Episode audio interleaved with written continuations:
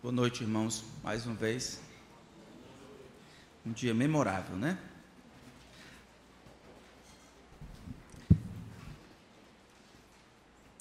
A ressurreição de Jesus é o que dá sentido às coisas que fazemos.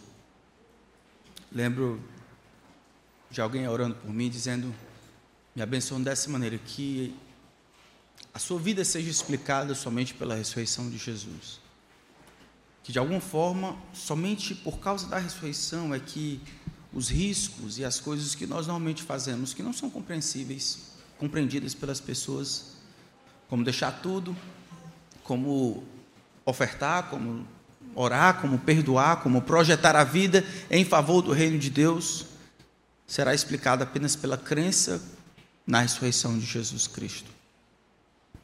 Não dá para vencer a descrença, no entanto, quando ela não é vencida. Não é pecado que condena as pessoas ao inferno. Não é o pecado que condena as pessoas ao inferno. Para o pecado, o Senhor Jesus recebeu em si mesmo o castigo que nos traz a paz. Deus, o Pai, providenciou um meio de aplacar a sua própria ira santa, derramando sobre ele seu Filho perfeito, Jesus Cristo, a consequência dos pecados. E mesmo depois que nós cremos, nós ainda continuamos pecadores. E mesmo assim, por causa daquilo que Jesus fez, nós ainda conseguimos chegar no céu. Não é o pecado simplesmente que contena os homens ao inferno, é a incredulidade.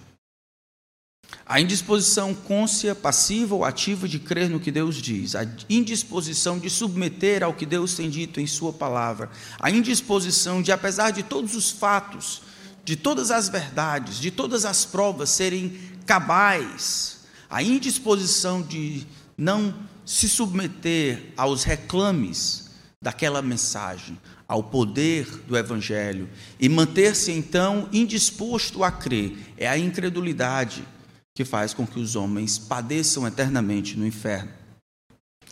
A incredulidade ela tem como combustível a própria incredulidade. Enquanto se indispõe a crer, a incredulidade vai criando força. Por isso que não importa quão doloroso for a penalidade, aqueles indispostos a crer, aqueles que querem continuar descrendo ou não crendo, esses padecerão eternamente no lago de fogo. Sem nenhuma condição de mudar a sua própria condição, não importa quão severo é o castigo. A incredulidade não dá para vencer a menos que ela seja vencida por uma força externa, fonte do próprio Deus, de fora para dentro, modificando o nosso próprio coração. Não dá para vencer a descrença quando ela não é vencida, vencida pelo próprio Deus.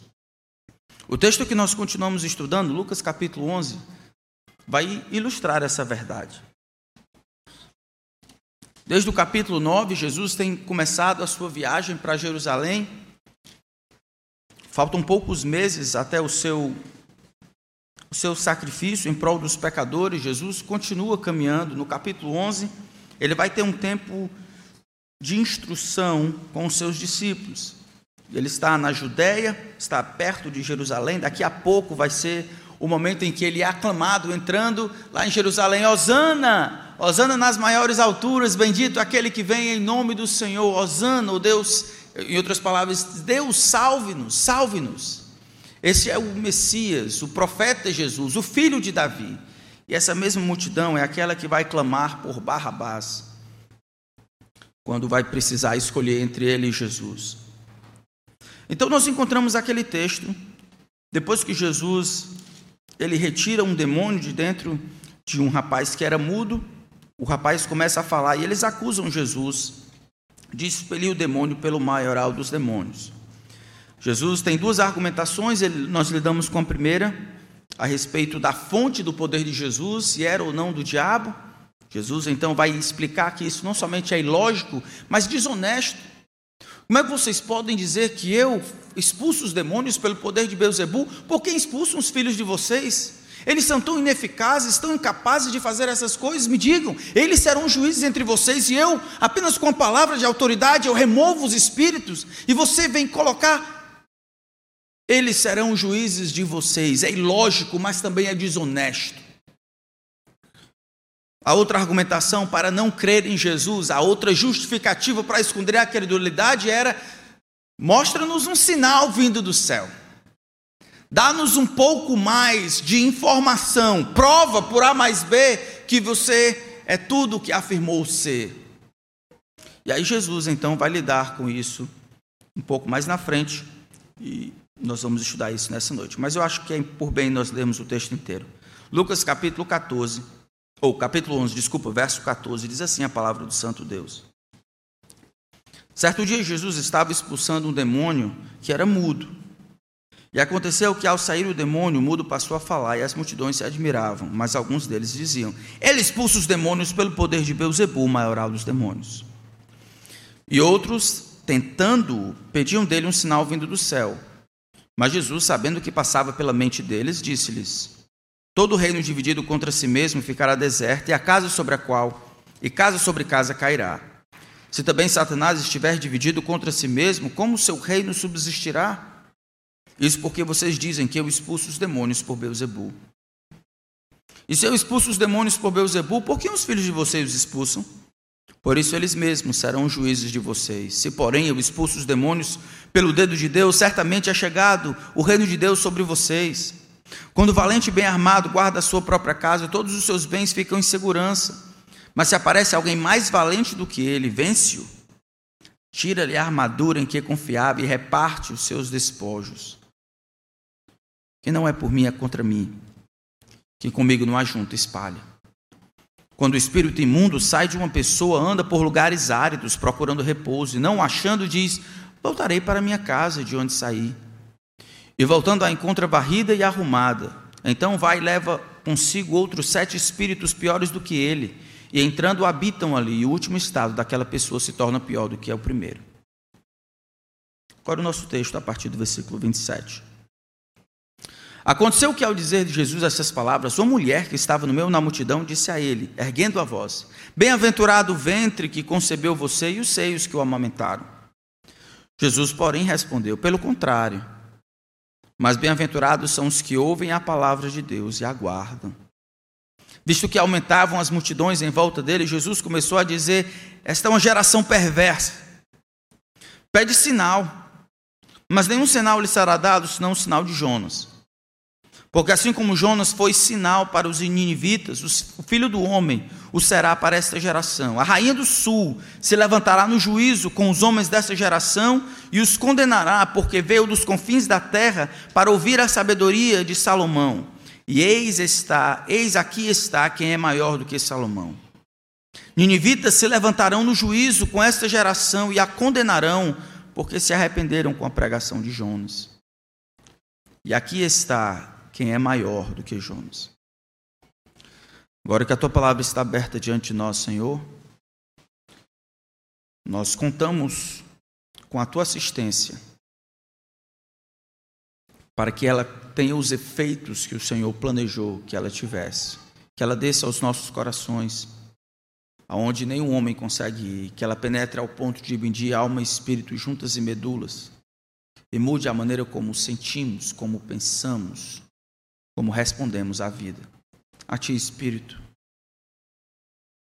vem e ajuda o Teu povo, planta em nós a Tua palavra, faz brotar vida, vence a incredulidade, vence a incredulidade dos nossos corações, tanto aqueles que não creem para a salvação, tanto aqueles quanto nós, que aquela que existe ainda no coração aquela faísca de incredulidade, indisposta a crer nas coisas que o Senhor tem dito que são verdade.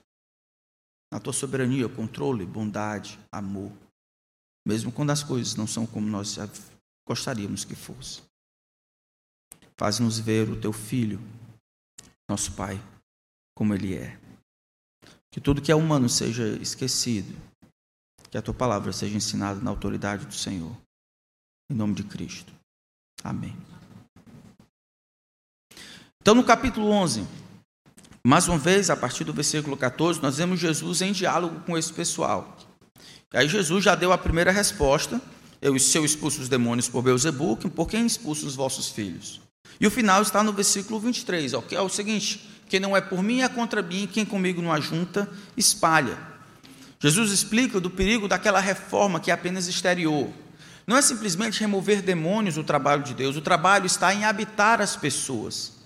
Então não é simplesmente expelir, de, tirar o demônio de dentro, mas morar, habitar e ter controle sobre aquele vaso, sobre aquela pessoa. É isso que protege a pessoa de ter influência dessa maneira, controle do demônio sobre a vida dela. Então, enquanto Jesus está falando, uma mulher exclama na multidão: Bem-aventurado aquela que te concebeu, falando da mãe, da mãe de Jesus. E aí Jesus dá uma resposta um pouco diferente do que a gente está acostumado a ouvir. O fato é que a concentração está do versículo 29 em diante. Esta mulher, a gente vai ver um pouco mais na frente, ela funciona como ilustração daquilo que está prestes a acontecer. O que Jesus concebe por trás dessa questão de milagres, assim, por trás dessa questão de, de pensar sobre a fonte por meio da qual Jesus espelha os demônios, é uma questão de incredulidade. Jesus percebe que por trás desse desejo de querer mais, ou de desculpar a não crença porque não está muito certo a respeito de quem está por trás das ações de Jesus, está na verdade velando, mascarando uma indisposição de crer a incredulidade patente no coração dos homens.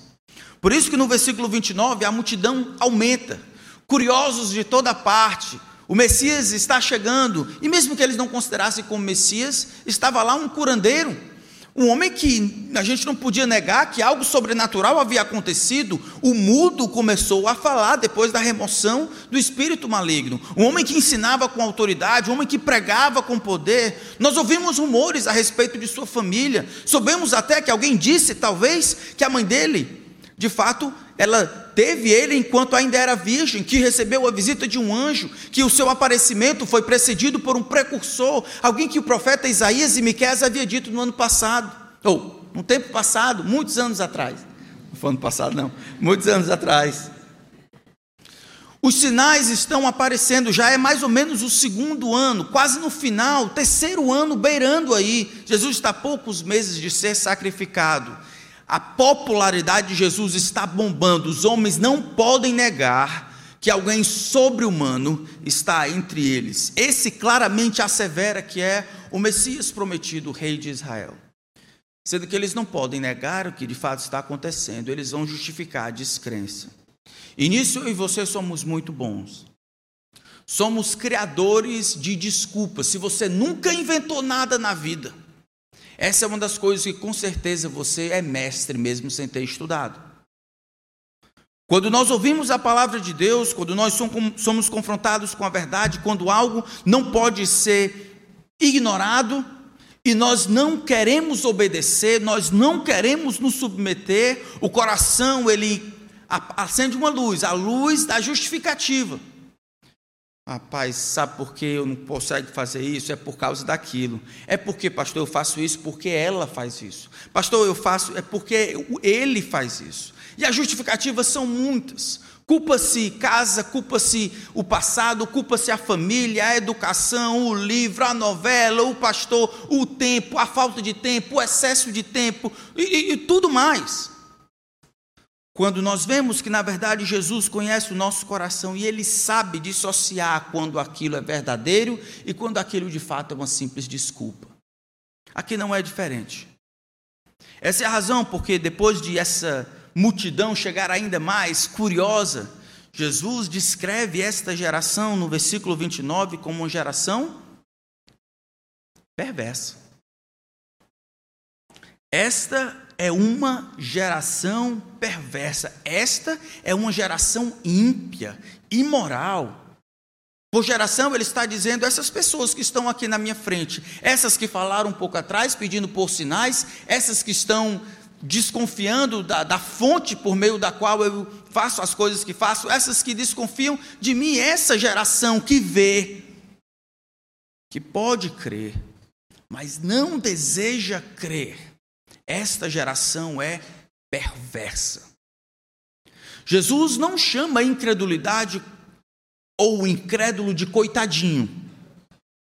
Jesus está fazendo muitos milagres. João capítulo 21 vai dizer: se todos os milagres que Jesus fez fossem registrados no livro, nem no, livro, no mundo inteiro acabariam todos os, os livros para contar todos os sinais. Esses aqui foram selecionados, colocados a dedo.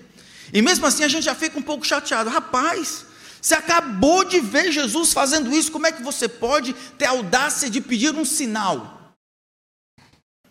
É a incredulidade que sempre quer um pouco mais. Essa geração é perversa porque pedir por um sinal do céu parece ignorar exatamente os dois últimos anos que Jesus diariamente tem feito sinais, diariamente curado, diariamente trabalhado em prol das pessoas explicado a verdade de Deus, ressuscitado mortos, curado os cegos, aleijados, expulsado demônios. É perversa porque está insatisfeita sempre e constantemente. É perversa porque nunca ficará satisfeita, não importa o que se faça, nem o que veja.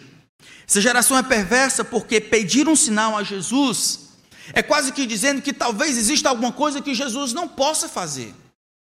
Sabe aquela que fica sempre testando? Aqui seria mais um teste, faz um sinal ainda maior, faz mais alguma coisa. Como se dissesse: Jesus, tem alguma coisa que talvez você não possa fazer. Não sei o que, é que eles tinham aqui na cabeça: mover céu e terra? Alinhar os astros de outro lugar, parar o sol, ressuscitar os mortos?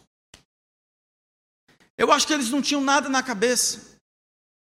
Por isso que é perversa é perversa não somente porque está sempre insatisfeita, é perversa porque diminui a autoridade e o poder de Jesus, como se asseverasse que ele não consegue fazer, mas também é perversa. É perversa porque coloca no colo de Jesus, como se justificando a incredulidade, porque Jesus não me deu o suficiente que me levaria a crer. É como se dissesse: Ah, sabe por que, que eu não creio? Eu não creio porque Jesus não está mostrando tudo o que ele poderia fazer para mim. A culpa, na verdade, não é minha. Tadinho de mim. Estou aqui no canto, esperando que Jesus faça alguma coisa, que me tire de onde eu estou, que mude, que pare com a luta, que mude as coisas como eu penso, como eu. que me, que me puxe, que acabe com. Em outras palavras, como é costume dos pecadores, a incredulidade aqui ela se torna belicosa, se torna guerreira, ofensiva. A culpa, Jesus, é sua. Irmãos, como nós vamos lidar com a incredulidade? Na pós-modernidade, infelizmente, no nosso cenário evangélico, brasileiro e mundial, porque as pessoas estão deixando de crer Outras têm mudado a regra do jogo. O cristianismo não é a, a, religião, digamos assim, que mais cresce no mundo. Agora já é o islamismo. Já faz uns 10 anos. Nós não somos a maior população do mundo. Então alguns pensam: olha, se a gente não pode vencer, a gente muda a regra do jogo. Então talvez as pessoas não precisem de fato ter uma crença côncia em Jesus. Talvez, embora Jesus tenha dito que ele é o único caminho até o Pai, talvez a gente consiga um atalho, que não por meio de Jesus. Talvez o sacrifício de Jesus possa valer para tudo, mesmo que as pessoas não creiam. Talvez as boas intenções possam ajudar. Talvez ir para a igreja, talvez ser um religioso, mas com todo o linguajar cristão. Talvez se eu rebolar para Jesus em vez para o mundo. Talvez se eu fizer essas versões cristãs dos pecados e comportamentos que eu tinha, talvez no final Jesus vai olhar a sinceridade do meu coração, porque o meu coração é de Jesus, ele sabe, desde que eu nasci, eu já nasci com o meu coração para Jesus, ele vê isso. Esse tipo de comportamento aparece no mundo inteiro, como se Jesus nunca tivesse lidado com a incredulidade. Essa incredulidade que se esconde atrás de justificativas e desculpas para não crer é uma incredulidade perversa. Os homens que fazem isso não são inocentes, incapazes, não são coitados, não são meninos, são perversos. E todos aqueles entre nós que vemos pela palavra de Deus quem é Jesus e não nos dobramos aos reclames de Jesus, não nos submetemos a Ele, nos arrependendo dos nossos pecados e crendo em Jesus, Ele não olha a sua sinceridade como uma coisa boa. A espera, o retardo para tomar a decisão que você deve tomar é visto como rebeldia perversa. É o que Jesus diz. Como é que Jesus lidaria com a incredulidade? Quando o povo não quer crer, como é que ele falaria? João capítulo 6, eu queria dar uma olhada com vocês rapidamente, antes de nós entrarmos no texto, só para servir de ilustração. Houve um momento no ministério de Jesus em que a popularidade ela muda para um período de perseguição. E os discípulos de Jesus começam a debandar, os fariseus veem nessa impopularidade uma maneira de pegarem Jesus.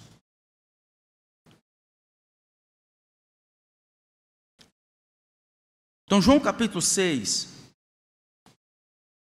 João, o Evangelho de João capítulo 6, versículo 28. Olha o que, que diz a palavra de Deus aqui. Jesus acabara de multiplicar cinco pães e dois peixinhos para uma multidão.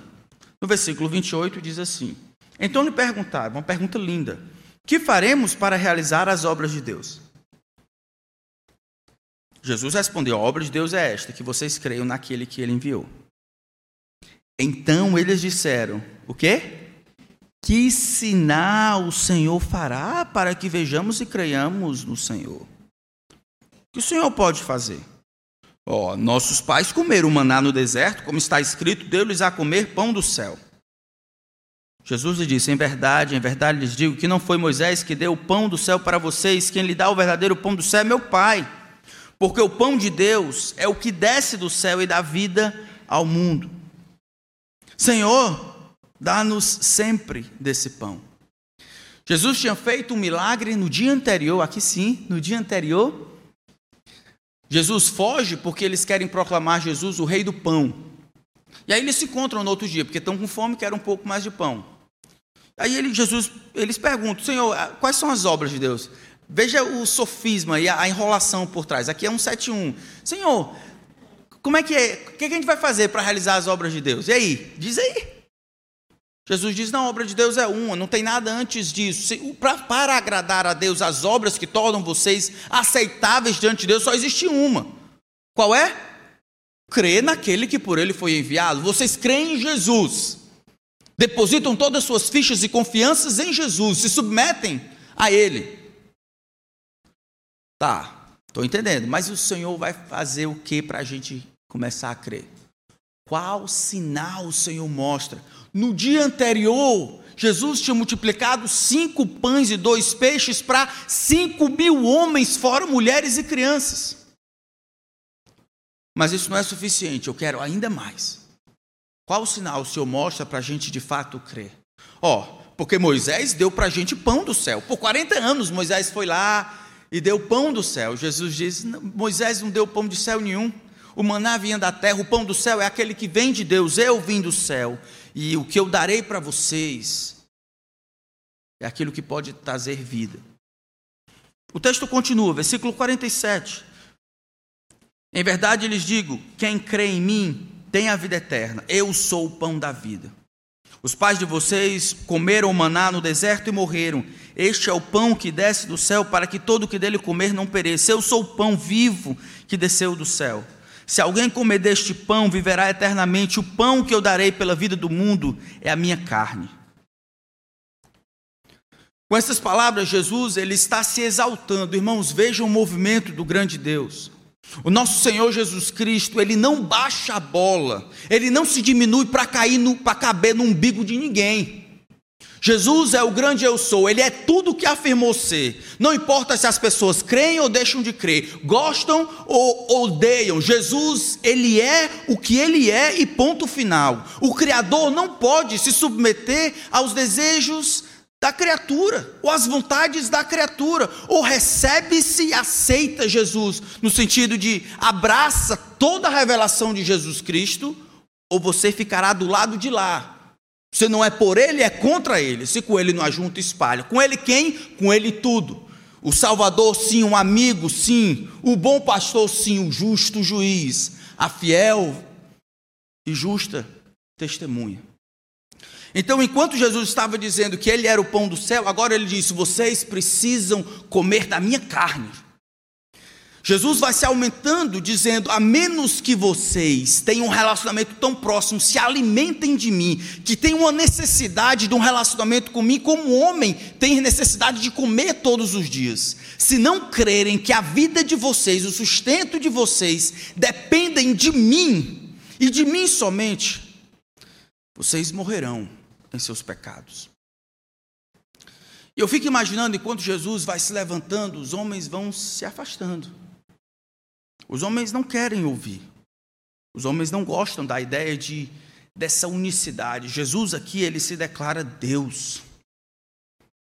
Vocês não terão sustento e vida em qualquer outro ser, relacionando-se com qualquer outra pessoa em todo esse universo a não ser por mim. No versículo 53, o Senhor Jesus continua: Jesus respondeu: em verdade, em verdade lhes digo que se vocês não comerem a carne do filho do homem, não beberem o seu sangue, não terão vida em vocês mesmos. Quem come a minha carne e bebe o meu sangue tem a vida eterna e eu o ressuscitarei no último dia. Quem come a minha carne e bebe o meu sangue permanece em mim e eu permaneço nele. Assim como o Pai que vive me enviou, igualmente eu vivo por causa do Pai, assim quem de mim se alimenta, viverá por mim. Onde você encontra sustentação para a vida? Essa é uma linguagem séria, pesada. A menos que você beba o meu sangue e coma a minha carne, a menos que a sua vida seja tão ligada à minha que eu morro quando você, que você morre quando eu morro. Seja dependente, necessário, o seu sustento, o relacionamento tão próximo, a menos que você tenha isso, você não vai ter vida em você. As pessoas não gostam disso. No versículo 60, muitos dos seus discípulos, tendo ouvido tais palavras, disseram que duro é este discurso, quem pode suportá-lo? O discurso não era duro porque era difícil de entender. O discurso era duro porque os reclames que Jesus pedia eram grandes demais. Então, aquele evangelho água com açúcar que nós vimos tantas vezes, venha para a minha igreja, não importa se você vive do jeito que quiser, Deus só quer o seu coração. Aquelas reformas que o evangelho aguado no mundo tem colocado, isso não está na escritura. O evangelho ele sempre vai confrontar, porque as exigências de Jesus são absolutas. Então as pessoas debandam. Versículo 61, mas Jesus, sabendo por si mesmo que os seus discípulos murmuravam a respeito do que ele havia falado, disse: Isso escandaliza vocês? Isso é muito para vocês engolirem? O que acontecerá se virem o filho do homem subir para o lugar onde primeiro estava? O espírito é o que vivifica, a carne, a carne para nada aproveita. As palavras que eu lhes tenho falado são espírito e são vida. Jesus se coloca no ponto mais alto, ele diz: Isso escandaliza vocês? Eu falei de coisas simples aqui. Vocês vão ver o filho do homem descendo naquele dia, o filho do homem voltando ao lugar onde primeiro estava, o filho do homem recebendo as atenções, não somente aqui nessa terra, mas o filho do homem recebendo as atenções, sendo o centro de todas as coisas até no céu. Vocês verão isso. Jesus nunca se diminui, enquanto a incredulidade aumenta, Jesus se revela ainda mais. É assim que ele peita a incredulidade. Quando os números diminuem por causa da incredulidade, Jesus não muda a regra do jogo. Quando, quando os números diminuem porque a mensagem é pesada a respeito da exclusividade de Jesus, ele não muda as regras do jogo para amanhar as dificuldades da própria crença ou para tornar os lugares e as pessoas mais confortáveis com seus pecados. Ele não muda o vocabulário, não muda quem ele é, não muda o requerimento, não muda a necessidade, ele não muda absolutamente nada. Ele diz: que eu estou dizendo para vocês é vida. É vida. E se o Espírito trabalhar no coração de vocês, vocês irão crer. No versículo 60. 66, desculpa. Diante disso, muitos dos seus discípulos o abandonaram e já não andavam com ele. Então Jesus perguntou aos doze: Será que vocês também querem se retirar? Simão Pedro respondeu: Senhor, para quem iremos? O Senhor tem as palavras de vida eterna. E nós temos crido e conhecido que o Senhor é o Santo de Deus. A descrença no coração de Pedro havia sido vencida. O pai havia entregue Pedro até Jesus, e é por isso que Pedro crê. O discípulo verdadeiro, não importa o que Jesus quer, o que Jesus pede, o discípulo já entendeu, ele já creu, e isso o torna bem-aventurado. Então, muito cuidado quando você mudar o conteúdo da mensagem do Evangelho porque as pessoas não creem. A tendência vai ser as pessoas deixarem de crer à medida que o tempo passa. E daí? Nós fomos chamados para sermos fiéis à palavra de Deus, à mensagem de Jesus Cristo. E ponto final. O Senhor vai trazer aqueles que pertencem a Ele. Todo o que o Pai me dá, esse virá a mim, o que vem a mim, de modo nenhum o lançarei fora. Agora podemos voltar para o nosso texto.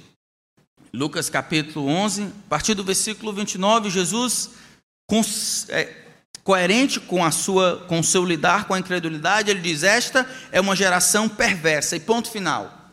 Ele nem diz que é perversa por causa disso ou por causa daquilo. Mas o próprio fato de pedir um sinal já demonstra a iniquidade e a perversidade do coração. Pede um sinal, mas nenhum sinal lhe será dado senão o sinal de Jonas. O que é isso? Ele explica um pouco mais e diz: porque assim como Jonas foi sinal para os ninivitas, o filho do homem o será para esta geração. E ele acrescenta: a rainha do sul se levantará no juízo com os homens dessa geração e os condenará, porque veio dos confins da terra para ouvir a sabedoria de Salomão. E eis aqui está quem é maior do que Salomão. Jesus, então, finalmente está respondendo a, a, a pergunta que foi feita a respeito do sinal. Ah, essa geração perversa pede um sinal. E a resposta é: não dou. Essa geração perversa quer um sinal. É sério mesmo? Não dou. Jesus não dá um sinal porque Jesus não quer alimentar o monstro. Jesus não dá um sinal nesse sentido aqui porque isso não faria nenhuma diferença. A incredulidade, se não for vencida por Deus, não dá para vencer, não importa o tanto de informação que a gente dê. Isso é um pensamento, irmãos, uma ideia que deve nos humilhar. Você e eu somos pais, mães, avós, tios. Talvez você tenha alguém que você preze e ame, não importa o que você diga e o que você faça mas de Deus usar de misericórdia. Enquanto você, sendo fiel ao Senhor, faz o máximo possível para inculcar na cabeça daqueles que lhe foram confiados, os seus filhos, a palavra de Deus, você sabe que não depende do que você diz, quão habilidoso você é, quão fiel você é. Isso deve levar vocês ao seu joelho, Senhor, tem misericórdia do meu filho. Senhor, salva minha filha, o meu neto, meu marido, minha mãe, meu pai, meu colega de trabalho, minha avó. O Senhor tem que intervir, do contrário, ele vai continuar incrédulo, ela vai continuar descrente, não importa o que ela vê, deixa de ver, não importa o tamanho do sinal, ela vai continuar perversa. Porque não dá para vencer a incredulidade se a incredulidade não for vencida vencida pelo próprio Deus. A resposta de Jesus para explicar isso é dada com três exemplos: Jonas, Salomão e a mulher anônima, que a gente viu no versículo 27 e 28. Jonas começa sendo como sendo um sinal. Esse aqui é um texto paralelo que acontece em Mateus capítulo 12. Lá Jesus, lá Jesus fala de Jonas.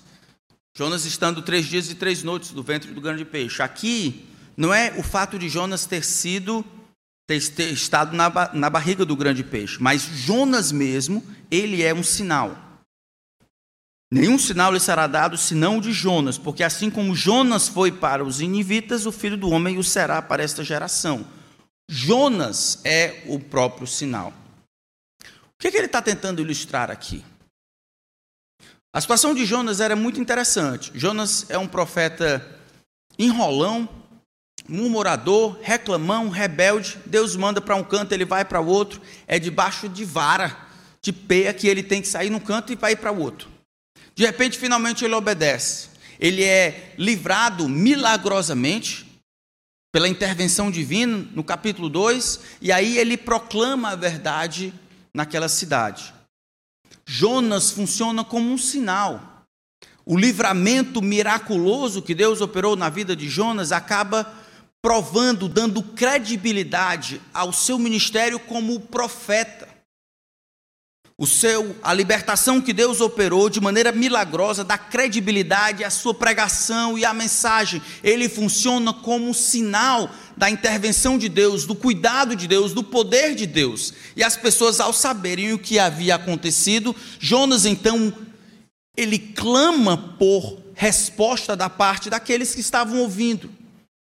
A multidão da cidade, centenas de milhares de pessoas simplesmente decidem crer em Deus. A cidade cruel e rebelde de Nínive é salva, responde em arrependimento. Jonas então funciona como um sinal, como se fosse um modelo, o um modelo designado por Deus que ajudaria as pessoas a entenderem a vida e o ministério de Jesus Cristo. Jesus, então, para explicar para o povo essa questão de sinal e incredulidade, ele diz: Ó, oh, não vou dar para vocês nenhum sinal. O sinal vai ser o sinal de Jonas. Jonas libertado de maneira milagrosa, isso autorizava, dava credibilidade, e isso requeria que as pessoas que o ouvissem crescem, arrependessem, submetessem a mensagem, porque era um profeta de Deus. Eu sou maior do que Jonas. Haverá uma ressurreição eu serei liberto milagrosamente pela intervenção soberana do Deus Todo-Poderoso. E eu serei um sinal de que tudo o que eu falei a respeito do Pai, de mim, de vocês, deve ser crido. É uma prova cabal, atestada por céu e inferno. Deus entre os homens, ele vai vencer a própria morte. Os homens, finalmente, eles não terão nenhuma desculpa é como se Deus entrasse no jogo, mesmo tendo dito que não faria um sinal, a não ser quando o último sinal virá. Quando Deus ressuscitará o seu filho dentre os mortos. E aquela libertação milagrosa que Jonas tomou parte, que deu crédito a ele em Jesus, isso é ainda maior. Romanos 1, versículo 4 diz: E foi designado filho de Deus, foi atestado ser filho de Deus, comprovado ser filho de Deus, pela ressurreição dos mortos. Jesus Cristo, nosso Senhor. Jesus diz: não tem nem jeito. O único sinal que será dado é o sinal de Jonas. Jonas foi este sinal, este modelo, e eu estou nas pisadas dele. Mas assim como uma sombra é diferente da sua substância, assim também Jonas ele era apenas uma sombra. O profeta real, aquele que recebe um livramento maior, aquele que prova por A mais B que deve ser crido, sou eu, o Filho de Deus. A ressurreição, irmãos, o túmulo vazio, prova que tudo que nós fazemos aqui vale a pena. Amém? Isso, isso precisa estar claro na nossa cabeça. Um dia haverá ressurreição exatamente porque Cristo ressuscitou. Para que fique claro isso, ele dá um outro exemplo, o exemplo é de Salomão. A rainha de Sabá, em 1 Reis capítulo 10, ouve da sabedoria sobrenatural de Salomão e ela viaja para ouvir a sabedoria de Salomão. E ele diz: Eu sou maior do que Salomão. Veja que aqueles homens lá, tanto a rainha de Sabá, uma gentia, quanto os ninivitas, um povo cruel e rebelde, eles, com bem poucos sinais, eles decidiram se arrepender, responderam a mensagem que ele, Salomão e Jonas tinham para dar, receberam quase nada. Está aqui alguém que tem ressuscitado mortos, dividido. O reino das trevas, instaurado o reino de Deus, salvo, perdoado, curado. Vocês colocam desculpa Na falta de sinais. Os ninivitas que se arrependeram quando receberam bem pouco, eles serão juízes de vocês. Porque essa geração recebeu o próprio Filho de Deus. E aqui nós entendemos, irmãos, que existe na cabeça de Jesus um julgamento proporcional. Aqueles que receberam mais serão mais cobrados. Aqueles que receberam pouco serão cobrados, mas com proporção devida.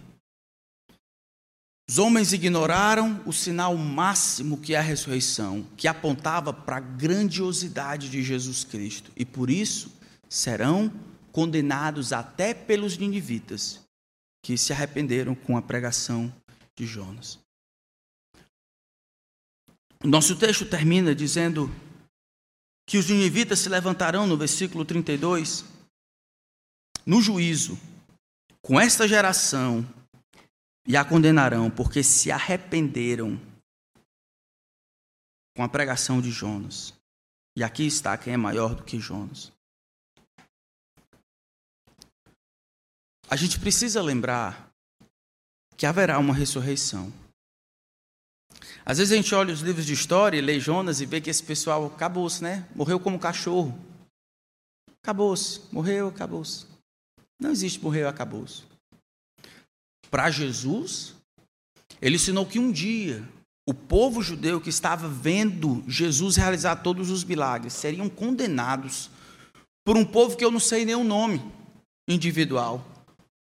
Os ninivitas se levantarão naquele dia, o mar dará os seus mortos, sepulcros serão abertos, os homens, todos eles, grandes, pequenos, conhecidos, desconhecidos, todos eles irão comparecer diante do juiz. Haverá um juízo, é o que Jesus diz.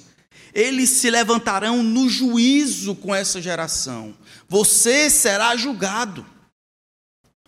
Se você não crê, isso é problema seu entre o que você acha, entre o que você gosta, entre o que você crê e o que Jesus tem dito, eu prefiro ficar com o que Jesus tem dito. E você será julgado pela maneira como respondeu à revelação que recebeu de Jesus. Se você entendeu que Jesus, por causa dos milagres que realizou, atestados na Escritura, se você compreendeu que Jesus requeria que você se arrependesse, tomasse a cruz e seguisse, e você decide não fazer isso de maneira voluntária, você precisa compreender que vai receber as consequências da sua escolha. Vocês que receberam muito serão julgados com muito. E os que receberam pouco serão julgados com pouco. Mas eu e você, todos nós, precisamos passar por um julgamento. Para aqueles que creram em Cristo, se arrependendo dos seus pecados, este julgamento, ele é decidido nesta vida. Nós nos escondemos atrás do que Jesus fez na cruz e de sua ressurreição. Amém?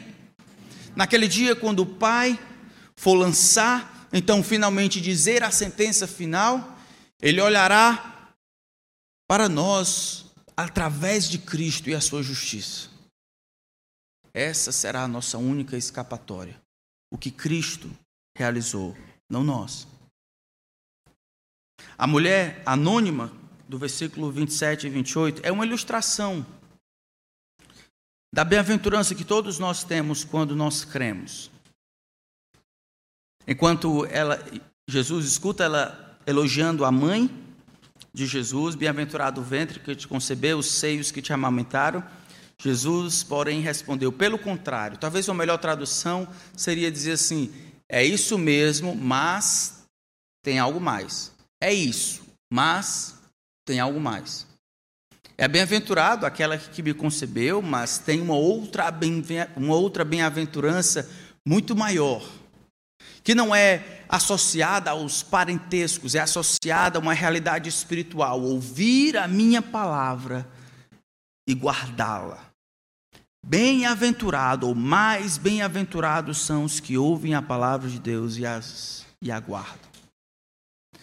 E sou eu e você, eu espero. Existe uma bem-aventurança, que não é uma bem-aventurança que está condicionada às coisas dessa vida, uma bem-aventurança que independe das promessas materiais que o mundo tem dito, que independe da saúde física, que independe de quem você é filho, de quem você é pai, que independe das dificuldades que nós enfrentamos, que independe de todas as mazelas que esse mundo quebrado tem a oferecer, existe uma bem-aventurança. Se a incredulidade, ela não pode ser vencida pelo esforço humano se não dá para vencer a, a incredulidade, ao menos que ela seja vencida por Deus, esses, que de maneira soberana conseguem responder, ouvir a voz de Jesus e guardar a palavra de Jesus, responder ao que Jesus quer, esses foram milagrosamente salvos pela graça de Deus. Esses são bem-aventurados, mais bem-aventurados do que qualquer pessoa que tenha um relacionamento simplesmente parental com Jesus. Jesus coloca a posição dos seus discípulos, Jesus coloca os seus discípulos numa posição até difícil, porque nós temos a tendência de sermos depotistas, né? Nós temos uma tendência de cuidarmos dos nossos, nossa classe, nossos, nossos familiares. Jesus nunca foi assim. Ele sabe que as coisas que nós construímos aqui, embora sejam importantes, elas se perdem quando comparadas com os relacionamentos que nós adquirimos e conquistamos para a vida eterna, para sempre. Existe mais bem-aventurança, mais bem-aventurança em ouvir a palavra de Deus e guardar em ser salvo do que em qualquer outro relacionamento. Então, meu irmão, não sei o que, é que você está passando aqui. Eu quero dizer que você é um homem bem-aventurado. Meu irmão, não sei quais dificuldades você está passando, não. Mas essas coisas que você está passando ou vai passar, isso não diz nada a respeito do amor de Deus por você. Se você ouviu a palavra de Deus e guardou, isso foi um trabalho sobrenatural da parte de Deus, de fora para dentro, lhe fazendo crer. Você está numa posição de bem-aventurança.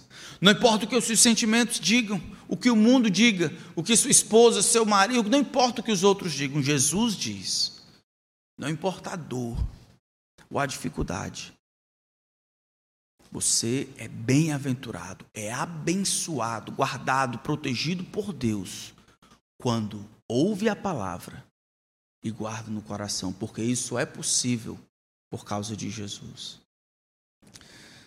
O nosso Senhor Jesus, ele, depois de ressurreto, ele decidiu estar à direita do Todo-Poderoso, nas alturas, o lugar mais nobre e importante do universo. De lá, ele intercede por nós.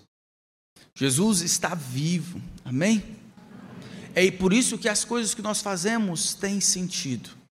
E nós só conseguimos entender isso porque milagrosamente, pela graça de Deus, o Senhor venceu a nossa incredulidade. Do contrário, ela nunca seria vencida. Que isso lhe dê razão para você adorar e agradecer a Deus. Uma vida agradecida que vai se demonstrar numa santidade, um desejo de amar e servir ao Senhor.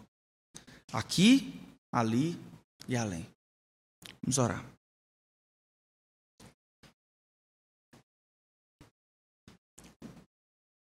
Senhor,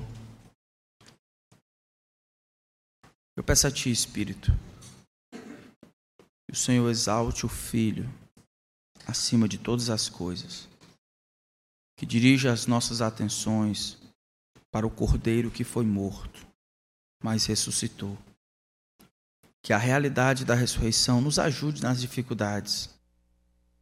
Teu filho venceu a morte e o poder que emana do túmulo vazio está acessível para nos ajudar nas nossas muitas dificuldades e lutas, enquanto aguardamos o teu retorno. Então, vem, Senhor, faz de novo, protege-nos daquela incredulidade ainda presente, que ela seja enfraquecida até aquele dia em que a fé vai virar real. Nós veremos o Senhor como o Senhor é. Cuida do teu povo, em nome de Cristo. Amém.